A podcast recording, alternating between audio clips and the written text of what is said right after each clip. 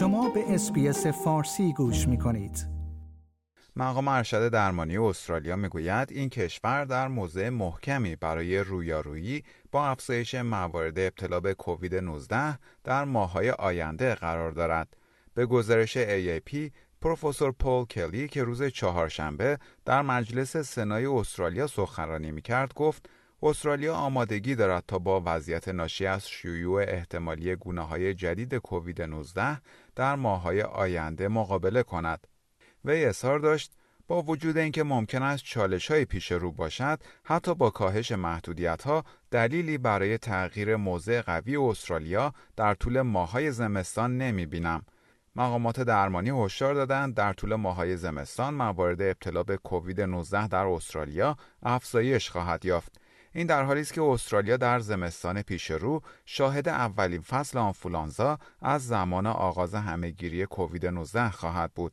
پروفسور کلی اشاره کرد با وجود اینکه ظهور یک گونه جدید کووید 19 ممکن است، استرالیا آمادگی دارد تا شرایط را کنترل کند. وی افزود اقدامات لازم در ایالتها و قلمروها در دست اجراست تا سیستم درمانی برای احتمال شیوع همزمان کووید 19 و آنفولانزا آماده باشد. پروفسور کلی تاکید کرد افزایش شمار افرادی که های تقویت کننده یا به اصطلاح بوستر را دریافت می کنند برای کاهش موارد مرگ و میر یا بستری شدن در بیمارستان بر اثر ابتلا به کووید 19 ضروری است. جدیدترین آمار مربوط به واکسیناسیون در استرالیا نشان می‌دهد بیش از 94 درصد از ساکنان مراکز مراقبت از سالمندان و بیش از 90 درصد از افراد بالای 70 ساله در استرالیا اولین دوز واکسن خود را دریافت کردند. ژنرال جان فروان رئیس برنامه واکسیناسیون استرالیا می‌گوید استرالیا از لحاظ نرخ واکسیناسیون بوستر در بین کشورهای عضو سازمان همکاری و توسعه اقتصادی در رتبه 22 قرار دارد.